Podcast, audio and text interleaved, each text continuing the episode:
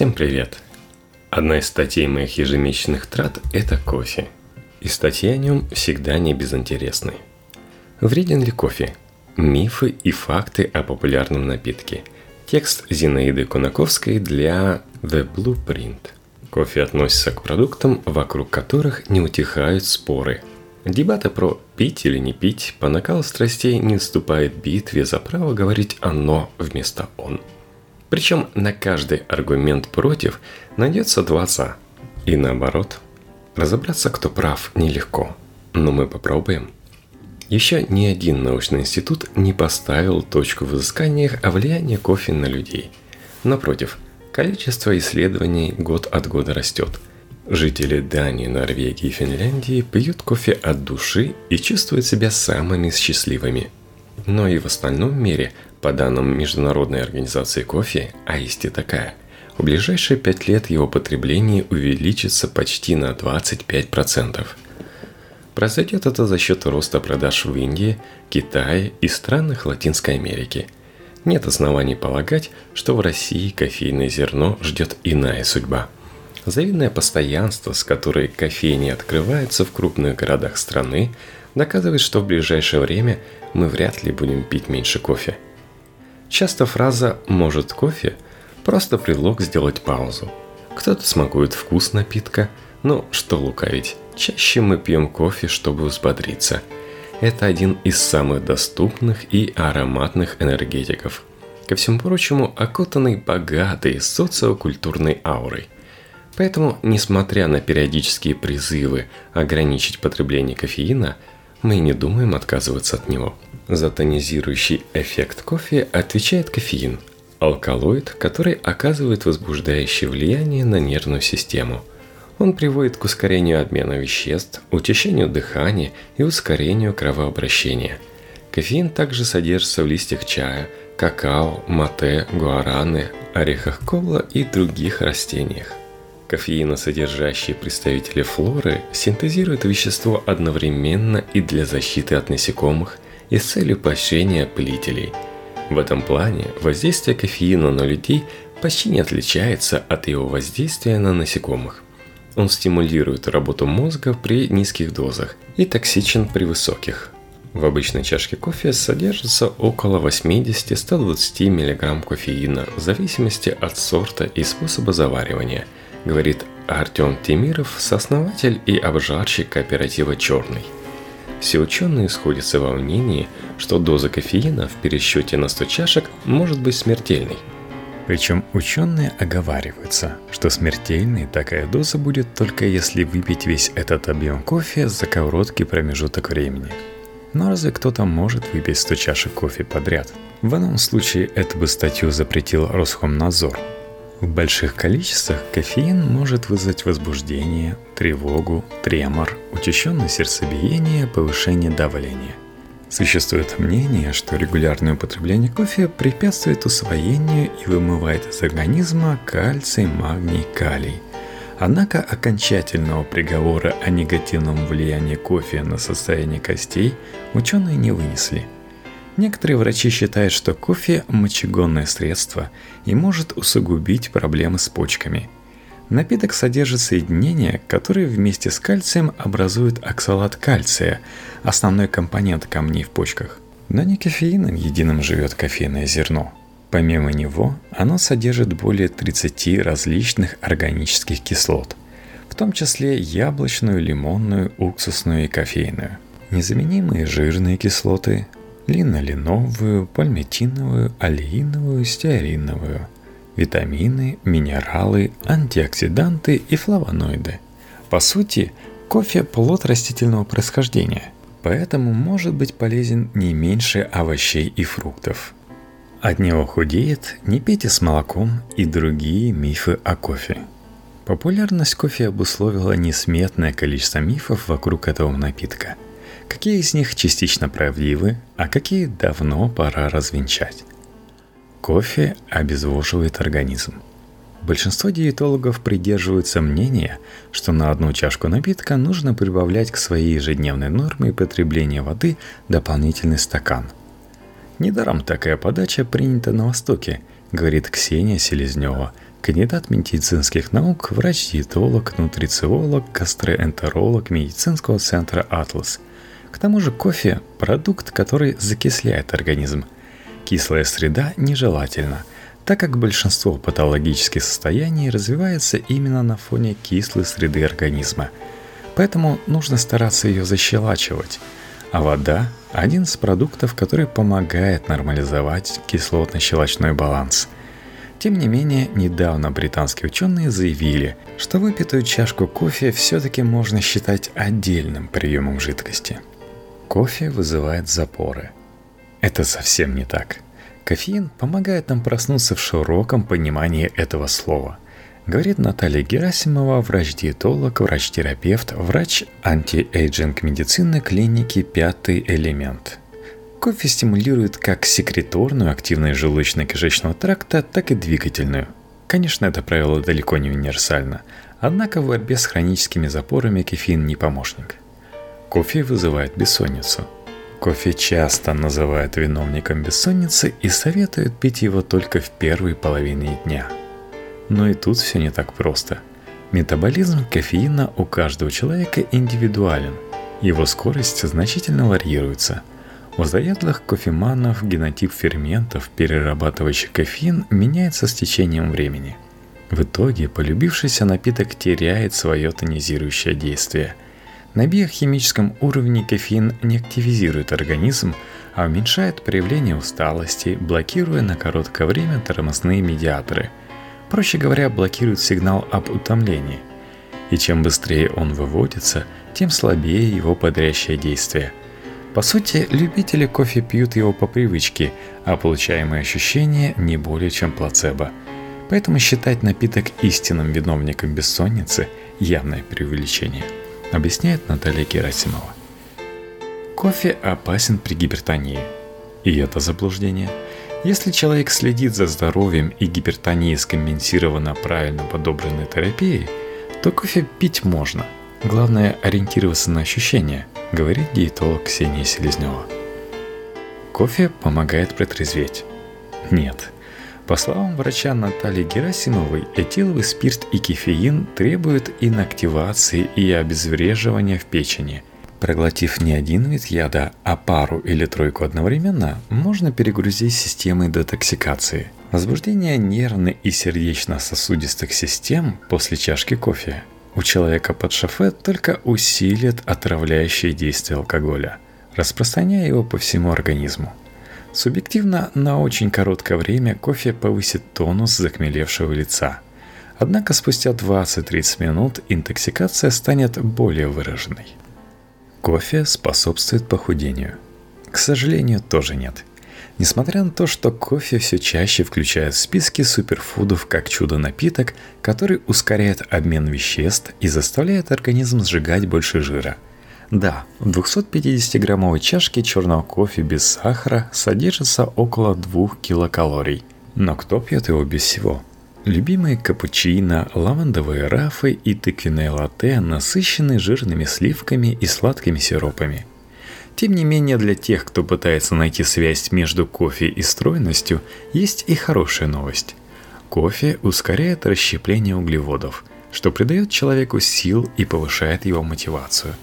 Кроме того, этот процесс сокращает время раскачки перед расщеплением жиров при аэробных нагрузках. То есть утренний кофе при его хорошей переносимости и в сочетании с грамотной спортивной программой будет неплохим подспорьем для желающих похудеть, комментирует диетолог Наталья Герасимова. Кофе окрашивает зубную эмаль. Танин, который содержится в чае, гораздо более сильный окрашивающий агент, нежели кофеин. Пара чашек кофе в день затрагивает только биопленку, тонкий слой бактерий, который покрывает зубы и десна и не проникает в саму эмаль. Хорошая отбеливающая зубная паста легко с этим справится.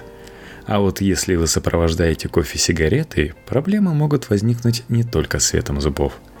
Заядлый курильщик – особый индивид, говорит Наталья Герасимова. У этого человека меняются многие физиологические параметры. Работа ферментов, иначе протекает реакция детоксикации. У курильщиков скорость метаболизма кофеина обычно высокая. что внешне порой проявляется в употреблении больших объемов напитков без, казалось бы, побочных действий. Но токсическое воздействие высоких доз кофеина от четырех-шести чашек в день распространяется даже на таких героев. Системы детоксикации у них уже завалены работой, переработкой никотина и смол. Поэтому курильщики-кофеманы – это люди с высоким риском развития хронических заболеваний. Такая глобальная проблема дополняется неприятностью зубами, окрашиванием эмали в желтый или даже коричневый цвет. Кофе с молоком – это яд. Чтобы решить проблему усвоения кальция, некоторые врачи советуют пить кофе с молоком. Сразу вспоминается высказывание диетолога Анри Шено, автора книг про здоровый образ жизни, детокс и похудение. Знаете, что находят в желудке при вскрытии? Непереваренный кофе с молоком.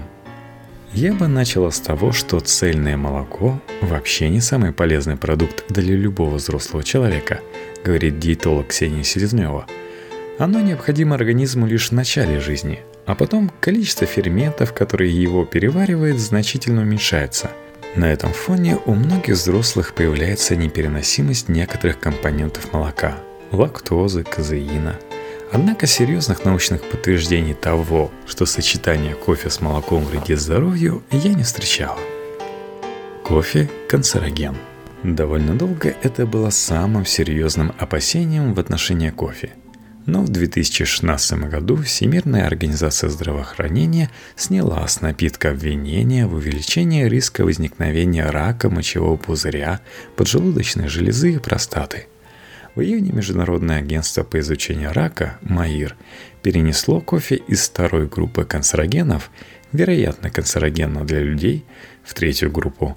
Канцерогенность не выявлена. Амнистию объявили через двадцать пять лет после предъявления кофе первых обвинений в канцерогенном эффекте, но с оговоркой: кофе и другие горячие напитки температуры выше шестидесяти пяти градусов Цельсия могут вызывать рак пищевода. Кстати, кофе какой температуры мы обычно пьем в кофейнях?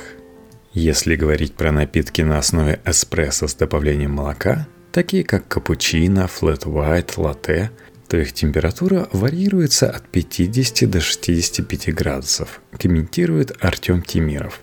Что касается черного кофе, то в правильной кофейне его температура будет шестьдесят пять - семьдесят пять градусов.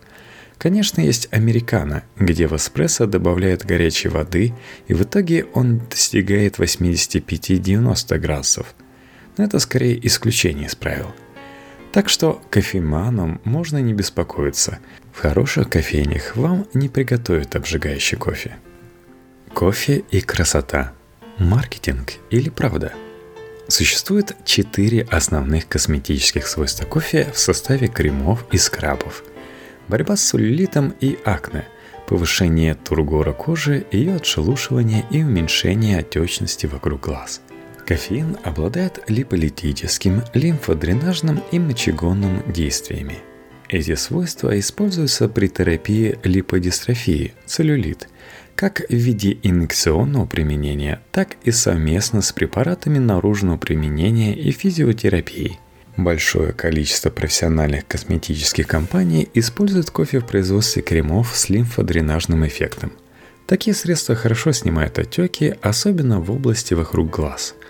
Помимо кофеина, они содержат различные увлажняющие компоненты с добавлением растительных веществ, усиливающих противоотечные и укрепляющие кожу свойства, говорит Оксана Чащина, заведующая отделением эстетики тела, врач-дерматокосметолог, врач антиэйджинг медицины сети клиник антиэйджинга «Пятый элемент». Косметические препараты на основе экстрактов кофеиносодержащих растений усиливают кровоснабжение, тем самым стимулируя метаболизм в клетках за счет привлекаемых с кровью микроэлементов и кислорода. Это улучшает состояние кожи. Однако не стоит применять препараты с кофеином при хронических кожных заболеваниях. Большое количество жирных кислот, витаминов, минералов стимулирует кожу, но при массивном воздействии экстрактивных веществ может возникнуть аллергическая реакция. А вот единичные процедуры не повредят. Приятный аромат кофе отлично расслабляет нервную систему, комментирует Анна Свиридова, врач-дерматовенеролог в медицинском центре «Atlas». А по ее словам, кофейная гуща вполне может заменить промышленный скраб. Его плюс в том, что он из натурального сырья, но это же и минус для людей с кожными заболеваниями, так как это активный механический и химический агент. Говоря о влиянии кофеина на внешний вид, невозможно не спросить о зеленом кофе, чудодейственном продукте, который, по мнению многих, помогает похудеть и помолодеть. С точки зрения диетологии, зеленый кофе не представляет собой ничего особенного. А чтобы ждать большого эффекта от антиоксидантов, его нужно пить литрами в прямом смысле слова. Зеленый кофе в сыром виде употребить невозможно. Обжарка – это нагревание зерен зеленого кофе до температур, при которых начинаются различные химические реакции, рассказывает Артём Тимиров. Главное изменение состава в том, что часть веществ теряет в весе или вовсе исчезает. Но более интересно то, что в процессе обжарки образуются новые вещества, тысячи различных соединений, и создают сложный вкус и аромат кофе. Как пить кофе? С кофейнями все более или менее ясно, но домашнее кофепитие оставляет ряд вопросов. Что пить дома? В кофе важна свежесть, говорит Артём Тимиров. В течение первых двух недель после обжарки он находится на пике вкуса, а дальше его ароматические вкусовые свойства начинают ослабевать. Старайтесь выпивать кофе в течение тридцати дней после обжарки. Главное помнить, что не нужно пить самый дешевый кофе из зерен сорта робуста. По сравнению с арабикой, они содержат в два раза больше активных веществ вроде кофеина и могут очень резко воздействовать. Если вы все еще балуетесь растворимым кофе, рекомендуем пересмотреть свои предпочтения. Растворимый кофе получают путем переработки дефективных зерен, выпариванием экстрактов и высушивания. Конечный продукт в результате теряет характерный аромат и глубокий многогранный вкус, полезные вещества. При этом в растворимом кофе практически полностью сохраняется концентрация кофеина. Потерянный характерный запах производители заменяют суррогатами, ароматизаторами. С моей точки зрения, чем больше технологический процесс касается продукта питания, тем меньше в нем изначальной природной пользы, говорит диетолог Наталья Герасимова. А вот риски отравиться или получить побочные действия концентрированного очищенного кофеина возрастут. Итог. Фраза «кофеин – зло» все чаще звучит не с утвердительной, а с вопросительной интонацией. Кофе – продукт спорный. Он модный, его хотят пить, а значит денег на научные исследования, способные реабилитировать и даже наделить напиток новыми свойствами, не жалеют. Все держится на здравом смысле и личном выборе.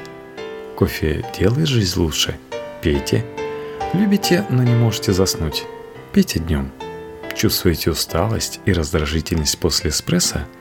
Идите к врачу, и пусть он расскажет, что с этим делать. Пить или не пить? Чаще вопрос не к напитку, а к собственным ощущениям. Слушайте себя, и организм не подведет.